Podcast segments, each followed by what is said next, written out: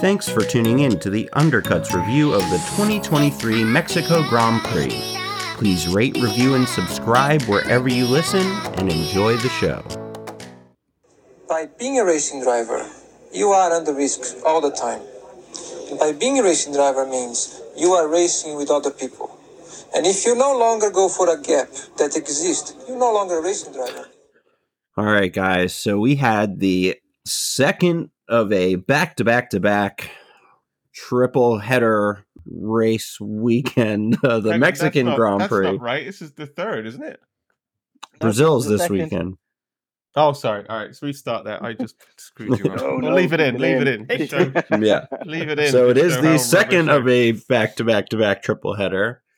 Um, we had the return of one of my favorite things all season is the Mexican horn version of the F1 intro coming into all of the sessions, which is always fantastic, just a little festive. I don't think they do that for any other ones, at least not ones that I notice, but it's at least the best one. It's the most distinctive.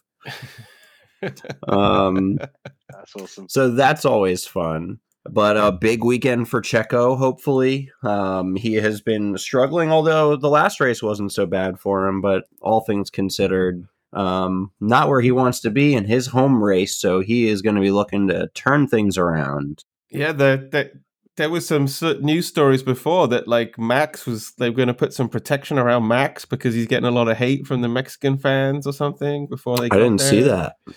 Yeah, the Mexican yeah. fans take a bit of security around Max because they were hating on him a bit. Yeah, I think uh, I think Helmut got a little bit of uh, got Oh, a couple of right. heavies as well. Some henchmen.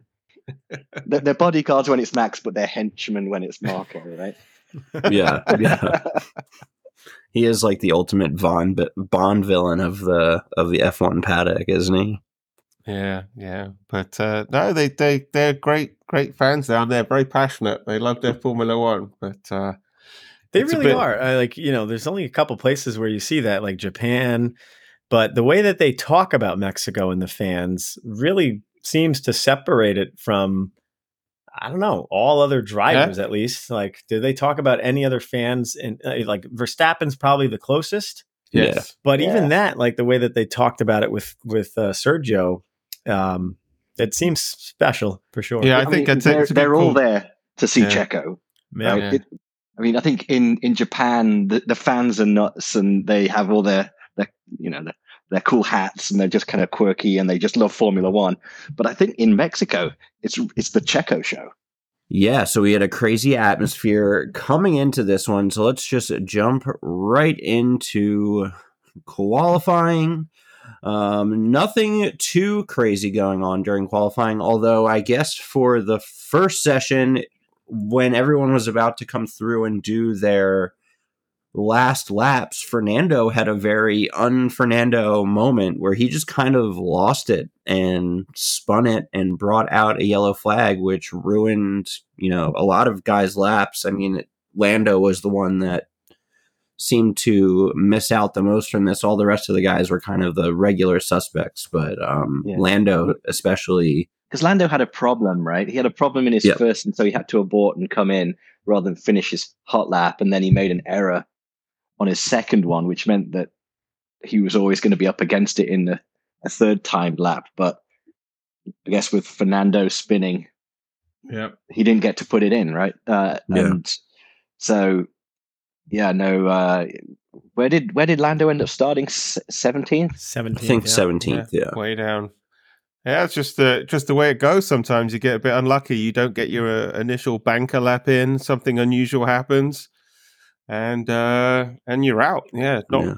uh, no fault especially on the short necessarily. tracks. Yeah, You know, No you got a track like Monza, everybody's spaced out, but this was everybody's packed up, so it only takes one small thing to ruin a lot of people's race. Or Yeah, and they're all packed anyway. up, especially in the pit lane. Yeah. Pit lane, they're all backed up again. You know, so that they didn't. Yeah, they're, they're all stacking up in the pit lane so that they're not exceeding that maximum time to get round to the line. So Right. they're instead of finding space on the track, they're just all sitting in the pit lane to, to go like every so often. And Max especially was sitting there a really, really long time. And then George was kind of a long time too. George was yeah, he was holding everybody up too. Yeah, but it was it was also weird that I think it was the McLarens and the Ferraris both for their first runs went out on medium tires, which was very strange. And they were saying how that might have been a reason why they weren't able to put in a lap. But like Nick said, I mean, he did have that second lap on on soft tires, and he just kind of lost it and had to had to abort that lap. But um, a weird choice, I guess, trying to save a soft tire for the race um, but it did not work out. And we had, like we said, Lando, Logan, Lance, lots of L names, Kevin, and Ocon, a big surprise going out in Q1 as well. And then for Q2, um, we had Pierre, Nico, Alonso, and Yuki, and then it was looking like Albon had gotten through, but we had track limits come again, and he lost his time, and he was knocked from I think P9 down to P14, and that pushed him out of Q2. And Williams was looking pretty good this weekend, so that was um, especially Albon. I mean, I think he was second in two sessions, two practice sessions. So disappointing from him. Yeah, and it was Zhou, I think, that was eleventh, and he, and he, on his way back in, he was like, "Ah, so close!" But then he stayed in the car because did Zhou actually get through to Q three? Was it Zhou that moved up from 11th? That's to 10? right. Both of the Alfa Romeos made it through to Q3.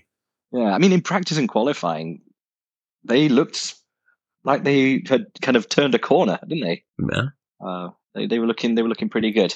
Yeah, I even put Bottas in my Coops lineup for for that. P10. Nicely Oh, nice, nice.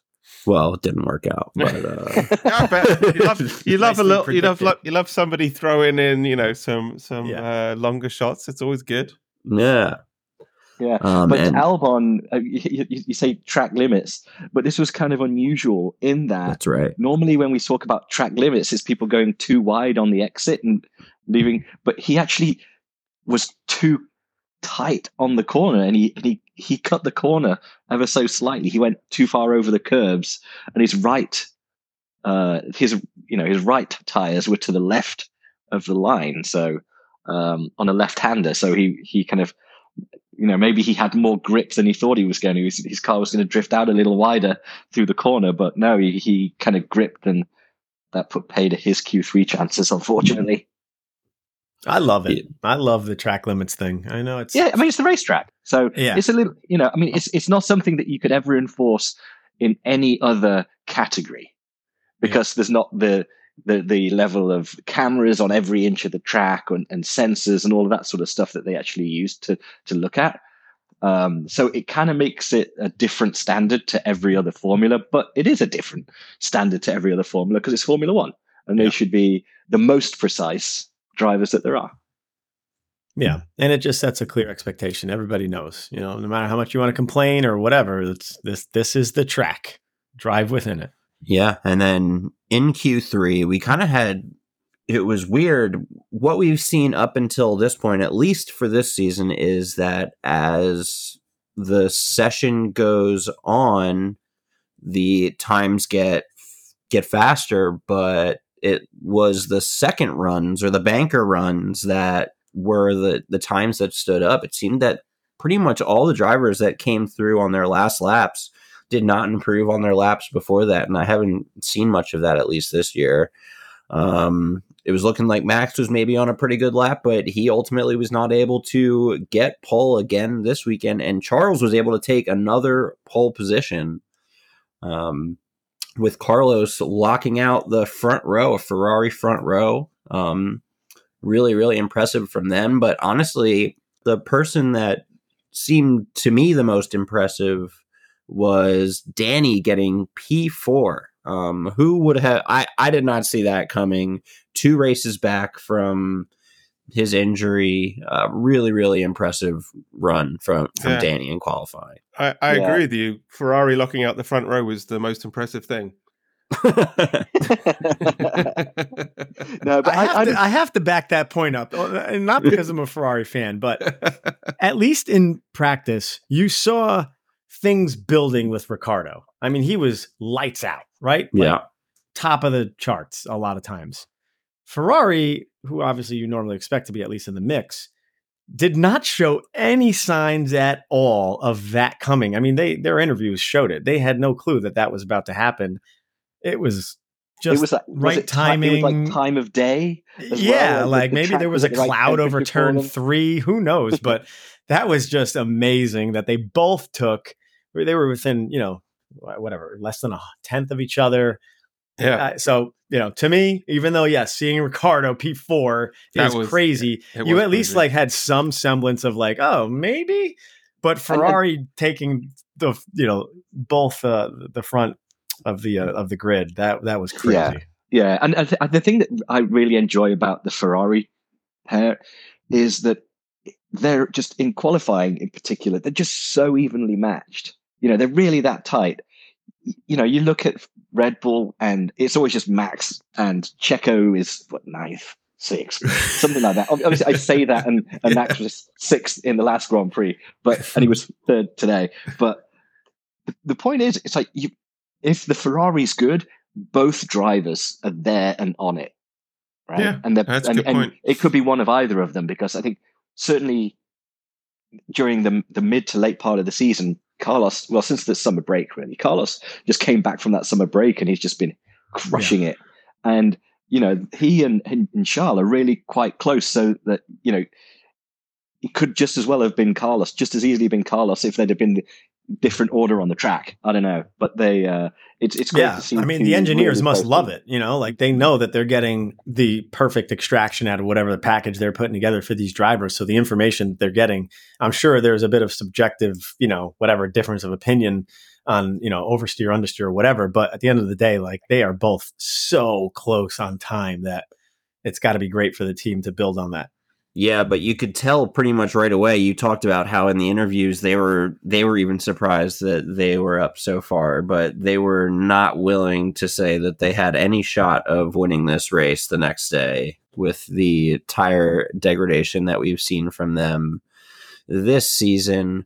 Um, but we pretty much everyone for the race started on medium tires except for a couple people. Um, Albon and Ocon started on hard tires, and then Lando and P17 started on soft tires. But everyone else started on medium tires. Yeah. I don't know if it. I don't know if it matters, but Stroll and Alonso were on used mediums. Everybody else had Oh, brand new ones. But whether that makes a difference or not, I don't know. But And there were a few guys to start from the pit lane too. I think Lance did, Logan did. Um, I'm not sure if anybody else other than those Lance two. did. They they made some big setup changes. I guess you saw uh, Alonso. He kind of decided to keep it the same. Maybe he thought he could drive through it, but Lance obviously can't drive through challenges in the same way that that Alonso can, and so um, so he had. They took it out of Parc Ferme.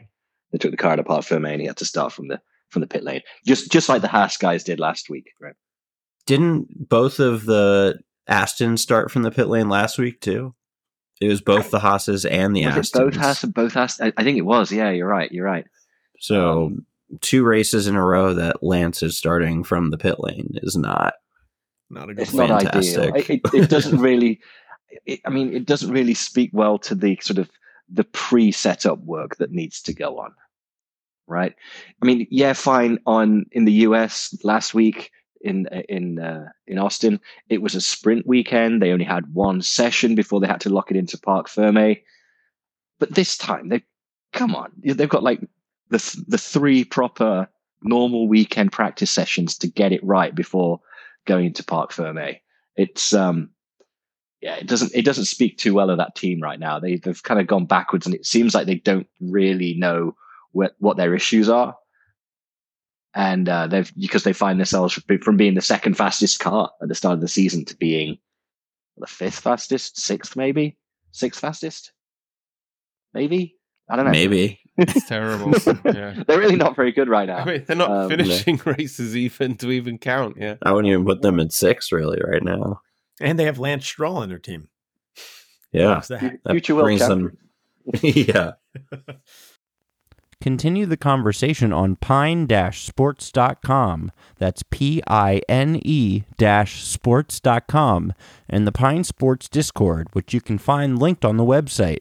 And join us in a one-of-a-kind fantasy Formula One contest at coopsf1.com. That's C-O-O-P-S F number one.com, where you can put your theories to the test.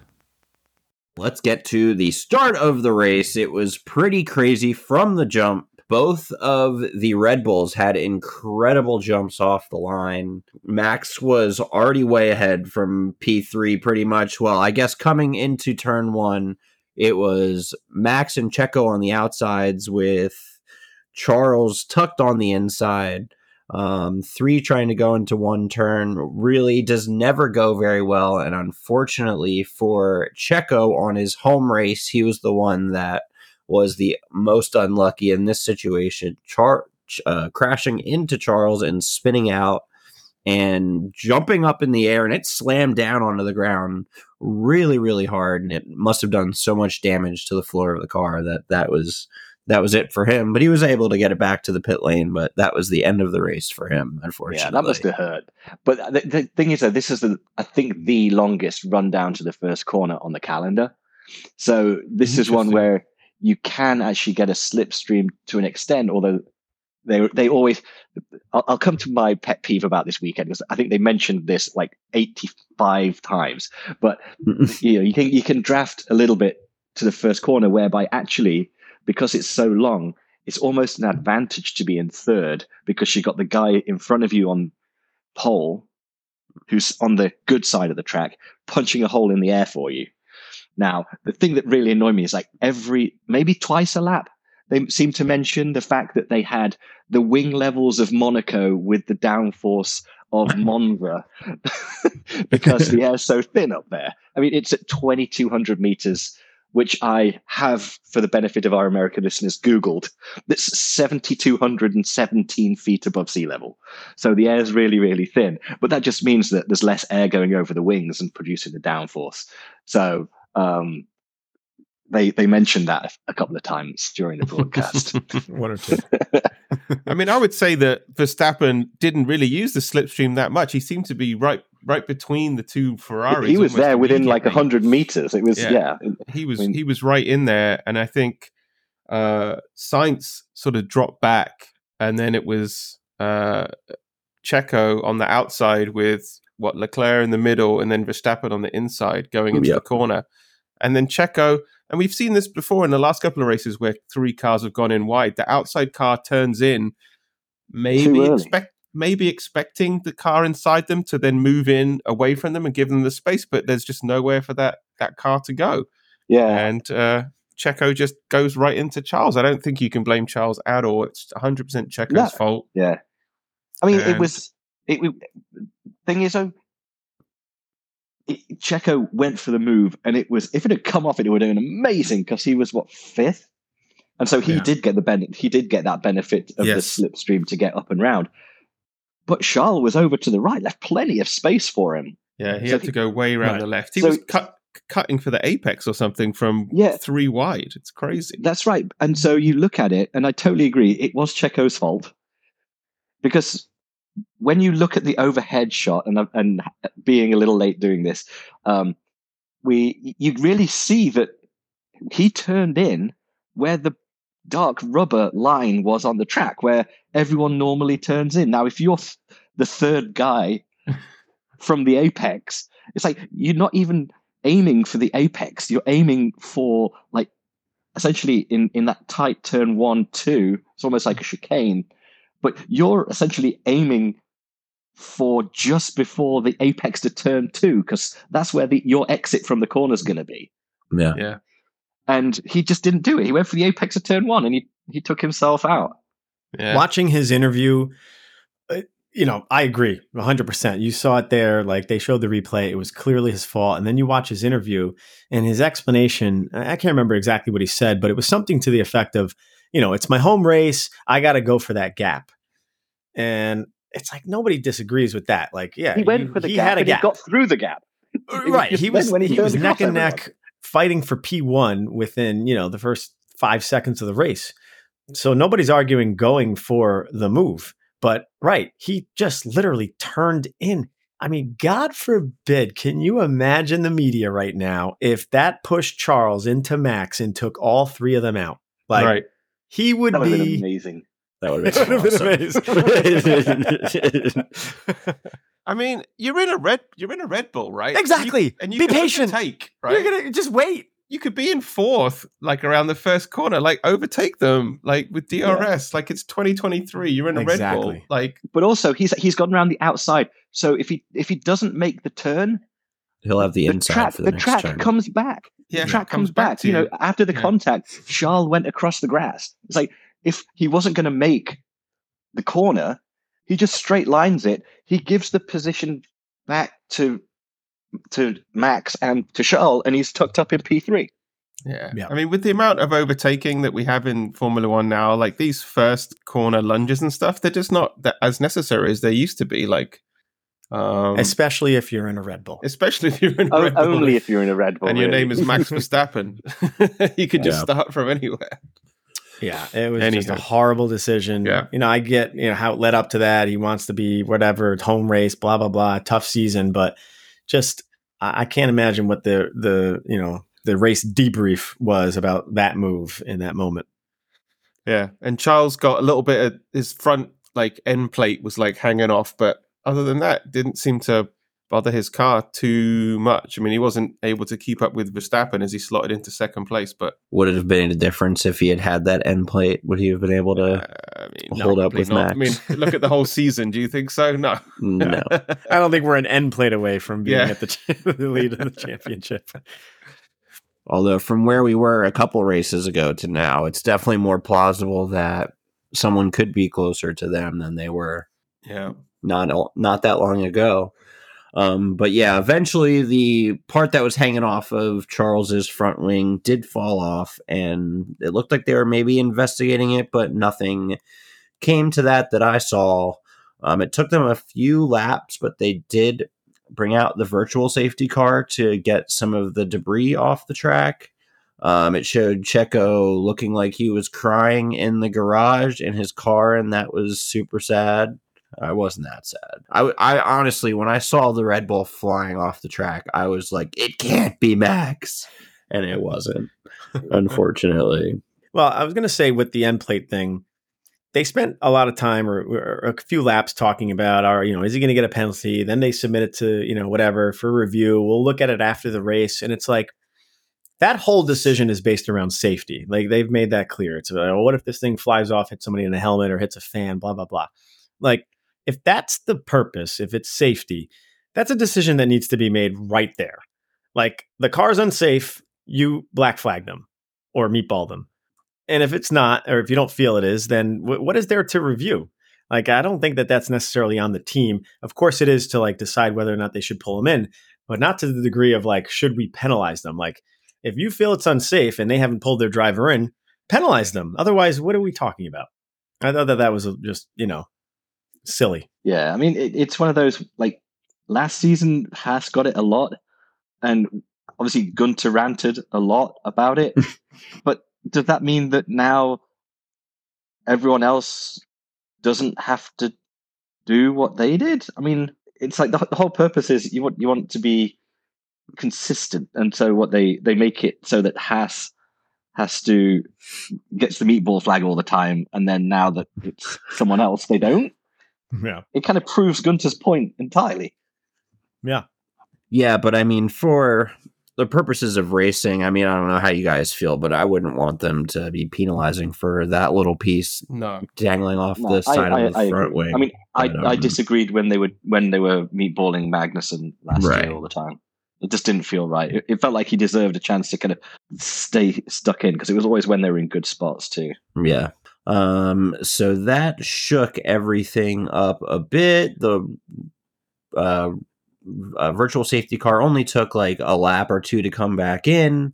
Um, and then we had Lewis chasing Danny. Um, but it was weird. He was able to get kind of close, but just not close enough that he was able to pass him. But finally, on lap 11, he was able to do it into turn one, which is where we saw most of the passing during this race, and he was up into P4. Lando, who started on softs, like we said, in P17, was already coming in for his first stop on lap 12. Um, really, really early on on this track. Albon on hards is able to get by Zhou, and he's up into the points. And then Max, who I feel like is usually, I think we might have talked about this last week. He's usually like the last one to pit, especially when he's in the lead. Um, I feel like there's a lot of the time where he kind of he just keeps holding on, holding out there, but he was kind of the first guy of the leaders to come in. Um, and he pit onto hard tires and came down into P7. And then Lewis was chasing up onto Carlos now, who is dropping back from the front two. Um, it looked like maybe Mercedes was trying to dummy the Ferraris maybe into coming into the pits early. We've seen them do this before. I can't remember where. Um, Ferrari has done stuff like this too, where they've brought guys out into the pit lane and then not ended up calling a car into the garage. But it never seems to work, does it? Yeah. There was a little No bit. one They seems- mentioned that on the on the on the commentary. Yeah. A little bit of shenanigans. Like you can't just keep bringing your guys out and putting them in and putting them out and putting them in to make it look like you're going to do a pit stop. Like that's. I don't know what the regulations are, but it was a little naughty. Um, I guess having people hanging around in the pit lane when they don't need to be there is, you know, potentially endangering them. You know, with other cars flying down. But um, yeah, it didn't really do anything in, in the end, did it? Uh, and and Hamilton ended up coming in for a stop, um, and the and the Ferraris stayed out. Yeah, the Ferrari stayed out for a while. I guess they didn't learn much from the last race weekend when they stayed out way too long. But Max is already making moves again after pitting. He passes Oscar. He's up into P5 already on lap 27, um, doing what Max does. And then Lewis finally came into pit from P3 onto hard tires as well. Um, and then everyone started pitting. Oscar pit, and then George pit. Um, and then we hear that the Ferraris say over the radio that they're thinking of doing an extended one stop race, which was not looking like it was going to be on the cards going into the race. Um, but I think it was Carlos who they happened to be saying it to over over the radio at the time, but he seemed to agree with the decision. So, um, And Leclerc backed it up later on too. oh, did he? Yeah. Um, so interesting from the Ferraris, who we've said time and time again struggle with the tire degradation, but still seem to want to try and make these one stop Yeah. races work on two stop race tracks, which is very strange. Um, lap 29, Max is still moving forward. He gets by Carlos at turn one very easily. Um, and then a couple laps later, finally Carlos comes into pit. Um, also weird is what Ferrari is pitting the guy that's behind first. Very strange decision from them too, because Charles was ahead at the time, I believe. He was in P one, right? Yeah, so they they had him, yeah, going around a few an extra lap more on the mediums than than Carlos. Yeah, Interesting. Well, I think at that point, what Lewis had pitted, right? He Yeah, pretty much uh, everyone, yeah. Carlos had a pretty, I think it was like a seven second gap to Leclerc at that point. So Charles had quite a bit of time to kind of process things and wait, wait it out because they finally pitted him when Lewis was, you know, starting to close in tightly on on his gap. Because when he came out, I forget he was only like two or three seconds ahead of Lewis, I think, at that point. So I kind of understood why they waited. And at that point, you're committed to doing what you're doing, so you might as well stretch it out as much as you can. Yeah, and they'd Well- seen they'd seen last uh, last time out the the benefit that uh, that Lewis had on a fresher tire towards the end. So maybe they were thinking something was going on there. But if everyone else is on a two stop and you're on a one stop, you don't have any tire advantage. So you've really got to make you've really got to make it up in the middle phase of the race, and they didn't seem to be. So it was a little odd that they were making that call. Well, unfortunately for them, so Carlos pit on lap 31, Charles pit on lap 32, and then on lap 33 is when Kevin crashed into the wall. Um, so right before they would have gotten that, you know, shorter pit stop from the from the safety car, they they say that some it looked like something on Kevin's car broke, and that's why he he crashed into the car. I didn't see anything like that, but I think Martin Brundle, Brundle probably knows better Yeah. than I do in those Uh, he- situations. Yeah, his like uh, rear suspension broke, right? The- Yeah. Yeah. It, the, the car just veered to the left, and cars don't just veer to the left. They said it looked like his right rear. They said they could see it angle slightly to the right as it went over the. I didn't see it, but yeah. I did. not I did see that. The, was it the prior lap? He ran really, really wide Yeah. on Yeah. the turn exit three. to one corner. Was it turn three? Yeah. It didn't look like he'd run over anything, but it was eh, kind of suspicious that they like happened the very next lap. You know. Yeah, well, it was weird because I think I forget it might have been McLaren. Somebody had warned their driver about turn three, like maybe ten minutes before that happened, and it wasn't Magnussen, but uh, they were talking I about think turn it was. three I think it was Verstappen. I think they were saying to Verstappen, like, get going, cutting the corner, or be taking that aggressive Oh, isn't yeah, really helping you that right. much. Yeah. Yeah. So who knows? Right. Maybe that. But yeah, he he just banged it into the wall pretty hard. My goodness, that was a hard crash. The car was pretty destroyed after that. The whole back end was was disintegrated essentially. Um, but Max took advantage. He came into or tried to take advantage. He came into pit from the lead to go on another set of hard tires, I believe. But pretty much right when he came out of the pits again is when they decided to change it to a red flag. So Well, but it wasn't just Max though. Like Max, I understood. did Lando he- pit he as well? pit- Yeah, Lando pitted, and this is my like, I think worst decision of the race moment was that they brought Lando in. Max pitted because he had he could have pitted and got back out, which he did, and stay in first place. So yes. doesn't matter to him. Lando, who's trying to climb back through the pack, they pitted him, and then the red flag comes out. Terrible decision. Like based on everything we've seen last year and this year about when they have wall damage, when their car wrecks that hard into the wall or the barriers, it's almost always been a red flag because they have to repair it. They're not going to let the race go on with heavy damage to any part of the barrier. It's a risk, of course, but considering where you were, I can't remember what position Lando was in at that point, but it, like I just I, this is not the first or even second or third time I think I've talked about this this year about cars pitting when there's heavy crashes and then a red flag comes out shortly after. I think they completely blew that call. They should have never They did. taken pulled him in and waited for the red flag or or hoped that there was a red flag, but yeah, I thought I thought that, that was Yeah. a blown call. I'm not sure Yeah. if they did bring him in there. I'm pretty I sure just think did. No, I think he just came in on dropped a lot of spots on the start on the no, no, he came in on 33. He uh, Verstappen and Russell, uh, I'm sorry, Verstappen and Norris both stopped on lap 33, Interesting. along with uh, with Albon. Um, but well, then uh, where was where was he all before? Yeah, I Yeah. can't remember the I don't know position. how high up he was, but I mean, he dropped all the way down to about 15th, I think. Well, he started in tenth from the restart. Oh, did he? Yeah, the the Ferraris didn't pit. They were the only ones, uh, and Ricciardo. So the Ferraris who just pitted on 31 and 30, they they didn't pit, obviously. Well, so think about that. He started on 10th in the restart, and it's like a 10 second, I think, delta pitting under VSC or safety Yeah, car, so- whatever it was. So, you know, he waits out there. I don't know how many stops or how many positions he would have gained.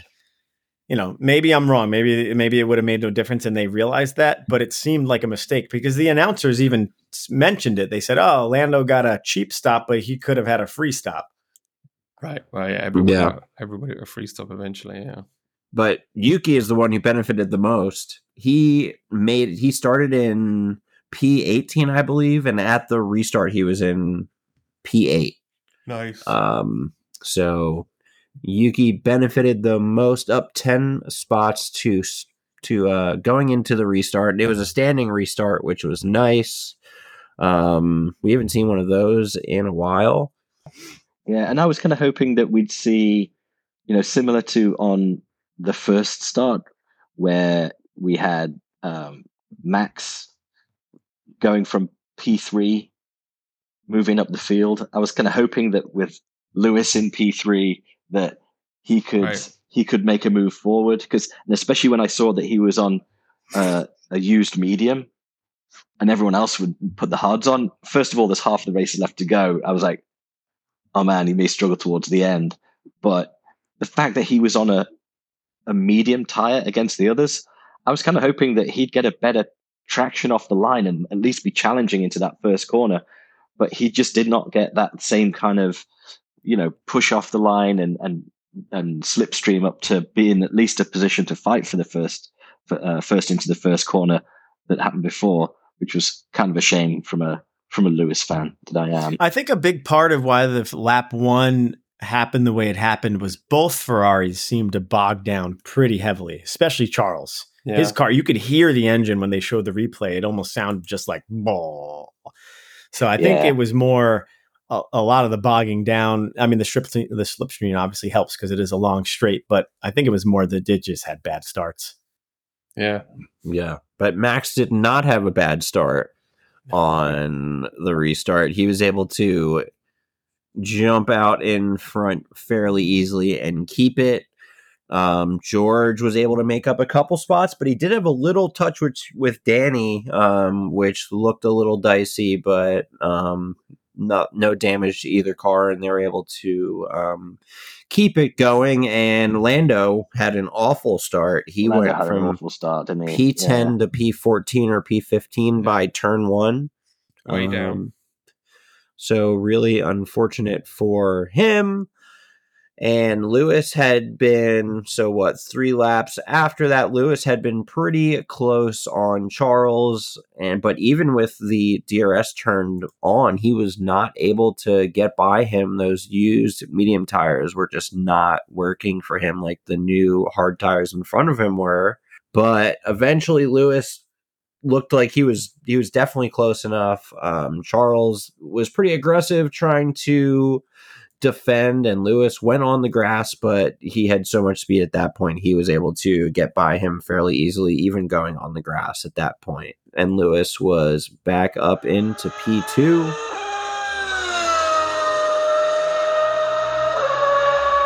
And then Lando, this is where Lando really started to to finally make some moves.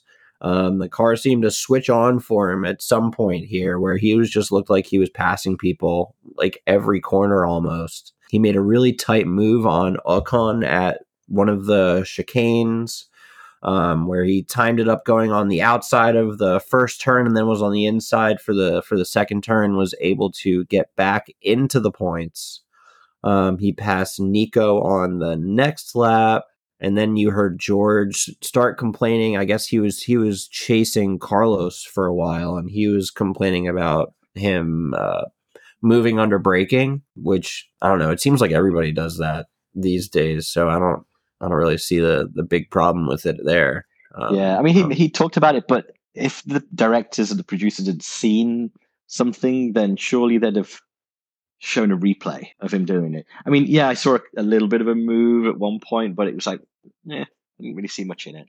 And then on lap 48, unfortunately for Alonso, he had to retire from the race. I don't know if you guys heard what was wrong with it. I didn't see what it was, but um really really unfortunate from him. I think he did he retire from the last race? He did. He did retire from the last race also. How what can you say about the Astons? They've just it's been an absolute disaster from the high of the start of the season. It's just getting worse and worse and worse. They're not even competitive.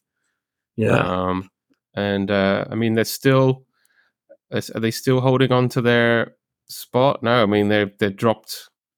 They're dropping like a stone in the yeah. standings. yeah. yeah, it's really really bad on them. And then on that same lap, we saw Yuki was trying to pass Oscar on the outside of turn one, which was a little dicey and it looked like they made slight contact but both were okay. But on the very next lap at i think the exact same place they made contact again. But this time yuki spun out. And uh, it just looked like just like checo on turn one it looked like yuki turned in too soon maybe he was ahead and oscar should have backed up i don't know but um it looked to me like he he just turned right in on Oscar. It was a slight little move, not like a huge turn in, but you know, just enough to make the contact and spin. But yeah, I totally thought it was his fault also. Pretty poor from Yuki there. Um, and then Lando. So we're at lap 51 now after losing four spots on the restart. Like we said, he is now in P8, um, chasing his chasing his teammate who was struggling on tires, and eventually, a couple laps later, they let Lando through so that he could try and chase Danny. So he's up into P6. When was that restart? It was lap 30, 35. So in 16 laps, he's made up eight places. Unbelievable. Yeah, pretty After crazy. Losing four. Yeah. yeah. He, he, I mean, he passed the whole field like twice, right? Because he, he, he, felt he, like pa- it, yeah. he, he got all the way up in the first half before the red flag, and then he dropped all the way back down again, and then had to do it all again after the race restart. A, a crazy race by Lando. Crazy. Yeah. Yeah, I don't know how many cars he actually passed. But it, it, he must have passed like he must have made like thirty overtakes. Yeah. you got to you got to think you're going to be the race winner if you overtake 30 cars uh, and a 20 car field. Yeah. Or at least- Yeah, yeah, super impressive from him. And then you heard both of the Alpines complaining over the radio because Nico had been holding them up for a really long time. Nico sitting in P10. You know, this is a track with some long straights where we typically see the Alpines do pretty well, but Nico was able to hold them up for quite a while. Um, and then on lap 66, so five laps to go, and Lando is now within a second of George in P5. Um, Ocon finally on this lap as well was able to pass Nico and get up into the points. And I think Gasly only like two or three turns later was able to pass him too. So it took all that time, but then they were both able to pass him very are you- easily. How are you feeling seeing Lando make these moves up through the as, as, a, as a McLaren fan, Jason? You must have been loving it. I mean, it was great. I mean, I wish that he didn't start in P17 because who knows where he could have been if he had been a little bit further up. But I mean, yeah, from where we were in the beginning of the season, it feels pretty great. Yeah. Do any of you have the F1 TV package or any type of like live telemetry where you can see what the I race do. pace is? Did, was he ma- putting lap times down that could have, you know, like if he started in the top five, could he have been fighting for the win? I mean, it's hard to say because he was dealing with so much traffic. True. There- it, and Max it is wasn't probably cruising, so yeah. it's hard to yeah so it didn't really look all that comparable but maybe if he had had more yeah. open open space he might have been I mean, it's Um, crazy what he did. It's crazy. Yeah. yeah i mean it's like where what was that race where checo came back from Oh, p20 after Yeah, crashing on Sakhir- lap one Sakhir or something. Yeah, Yeah. To, to win the race. It's almost like if you're further back, you like go for it and maybe it comes off. But if you're up near the front, you drive a bit more conservatively. Right, maybe save the tires, like save the tires. Yeah. save the tires. You know, turn down the engine. You know, don't get. into- You know, so it's a different approach, and it can it can pay off. yeah I Um, mean, he he obviously starting on the on the soft tire. He was on a very different strategy to everyone else. So it seemed like he maybe he just had a constant tire advantage throughout the whole race. Um, Yeah. But it it just everything just came to him. He was on, I guess, maybe the right tire at the right time every time, Yeah. and uh, and that was kind of the difference. Yep. And then after, so Lando made another amazing pass at the start of the back straight going into the, the stadium section. George got a little out of it going, going into that straight, and Lando was able to just get right by him. And now he is up into P5. And then right in that stadium section, Lance and Bottas had a little moment coming together where Lance spun and then he just went right into the pits because the entrance to the pits is right there. So a double DNF for Aston DNF. Martin. Oh yeah, Yeah, it was all very clumsy that and that. Really poor on both of them. And then Max breaking another record, the record that he broke last season. Um, 17 race wins this year for Max. Uh, getting tired of saying that, but still very impressive. yeah, it's Lewis, unbelievable. Lewis It's uh, and Charles uh, rounding out the podium. What they what they didn't show on at the very end though was how close Ricciardo was to Russell. I don't know if any of you guys have seen that online since. So you can see the the.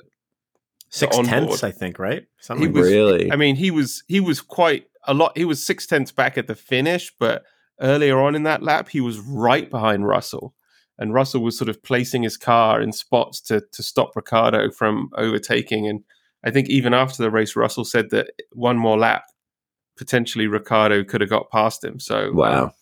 Yeah, Russell was doing a lot of defending. They were right; he was right up behind him in the early part of the lap. He dropped back towards the end, so the gap was a little bit larger than maybe it it could have been. But yeah, I mean, Ricciardo, I think you know the big the big winners of of the weekend were were Norris and Ricciardo. Right, Ricciardo obviously coming back. Um, and you know, with his qualifying and then turning it into race pace, and then somehow Norris getting from way back in the field twice to to end up fifth is just uh, crazy. Yeah. yeah, a couple of really great drives. I think you know Lando's drive, probably the best drive of the year by anybody. He it was that good. Um, Yeah. Danny Rick, just a great weekend for him. Yeah, It would have been. Yeah. I'd have liked. You see, Yuki had issues on Saturday with a power unit change.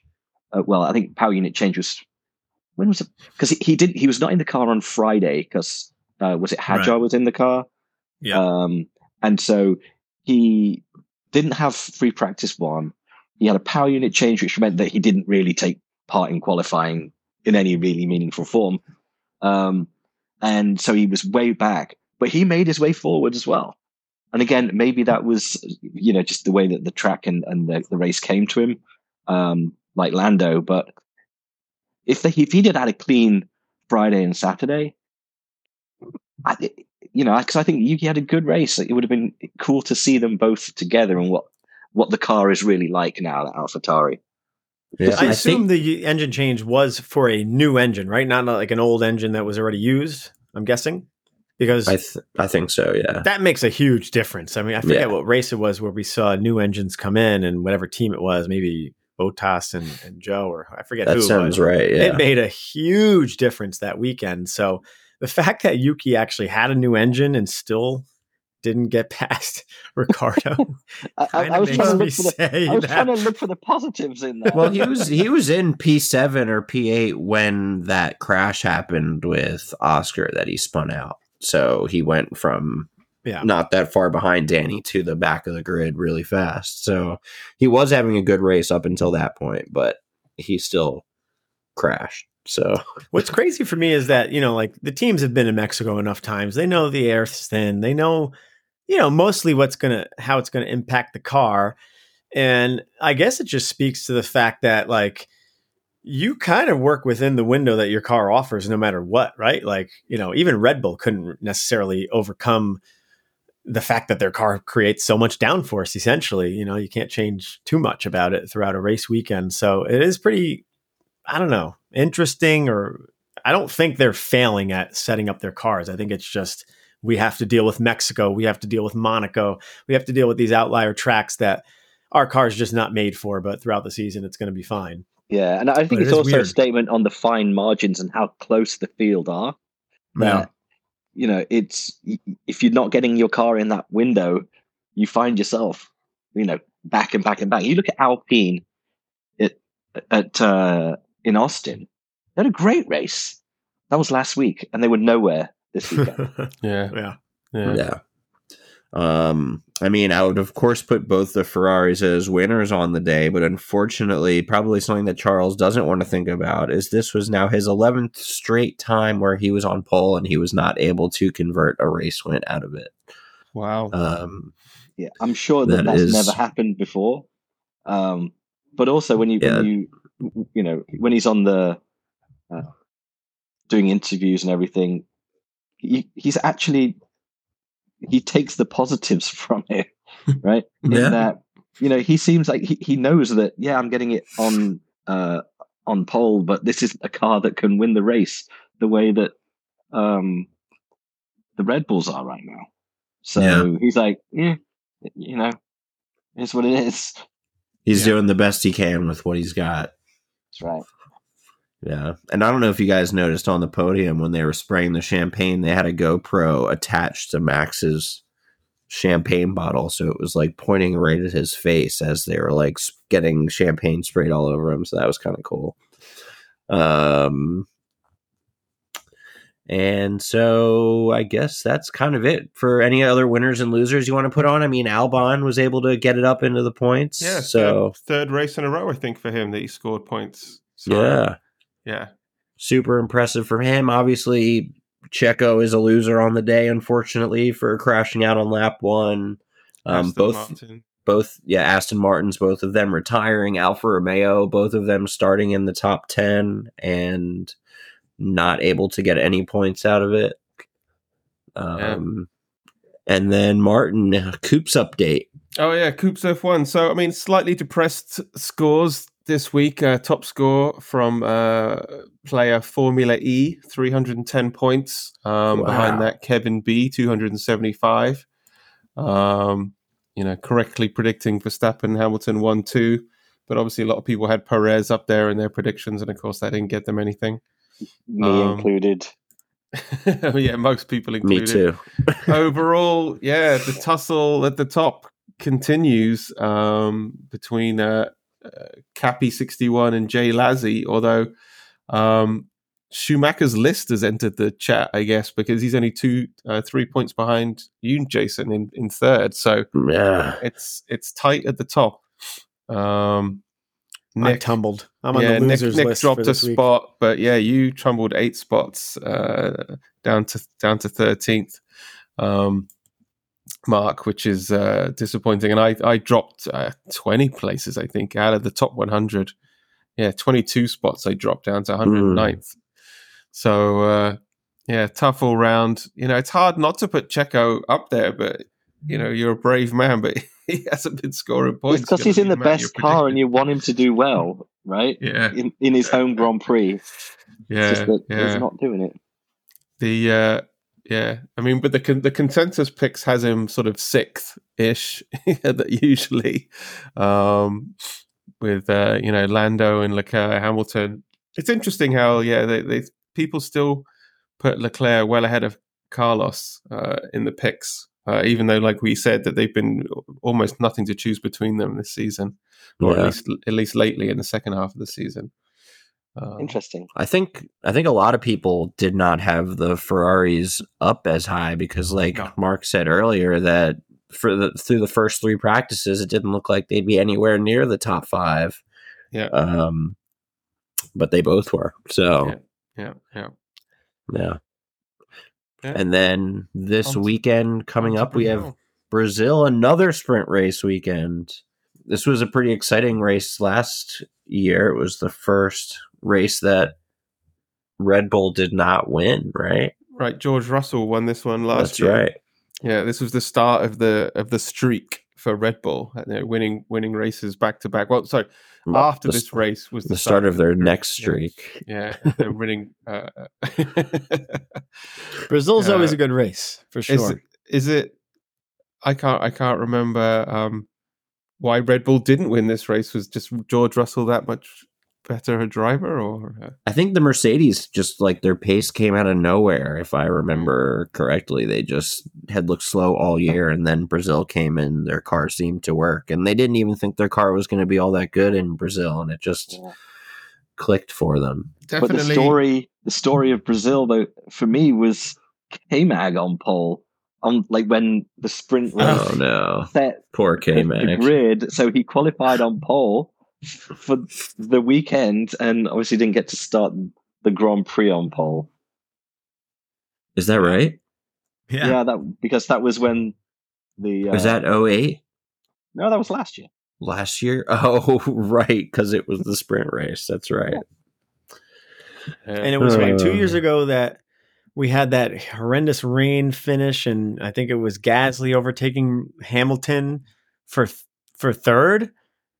Like a crazy finish here. I, I think it was three, uh, maybe 2021 Hmm. that it was a Out, and he out dragged insane him up the hill. I think it might have even been for second, but yeah, it was. Uh, maybe that. Yeah, it was it was an, in, insane finish for them. And this But is yeah, the this race, usually a pretty good race. the race where Lewis got his first world championship when Allegedly, when well All right, Felipe, Massa. Felipe Massa to the chat.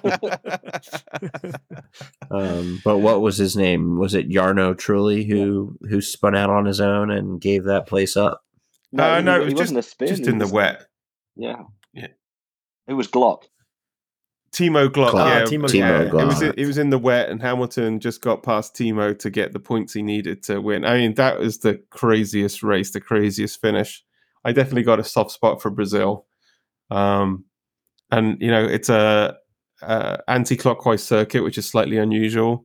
Hmm. Um, but yeah, I mean, a classic, a classic place to race. Obviously, you know, Brazilians have Formula One in their blood with, you know, all the great races they've had over the years. So uh, should should be a good race. Always. a I good always weekend. liked Brazil as the final race over Abu Dhabi. I, Yeah. I don't know why. Definitely, definitely. I mean, that's a lot of my memories from the '90s are of um, championships being decided uh, in in Brazil. So it's Yeah. not going to be the case this year, but who knows in the future. Yeah, I mean, hopefully, the way that races are going now is what it will kind of be like all of next season. I'm hoping. Fingers crossed. The non Max Verstappen championship. Like the Singapore race, Yeah, if ever it's like more like Singapore, where yeah, the Red Bulls are back in the back in the pack and fighting with everybody else. They can win a few races if they want, but they got to earn it. yeah. yeah, we'll see. That's a long way away yet. He has to give up the corner. I had to nose ahead. What is wrong with these people? Thanks for listening to the Undercuts review of the 2023 Mexico Grand Prix. Please rate, review, and subscribe wherever you listen, and join us next time for our review of the 2023 Brazil Grand Prix. Thanks again.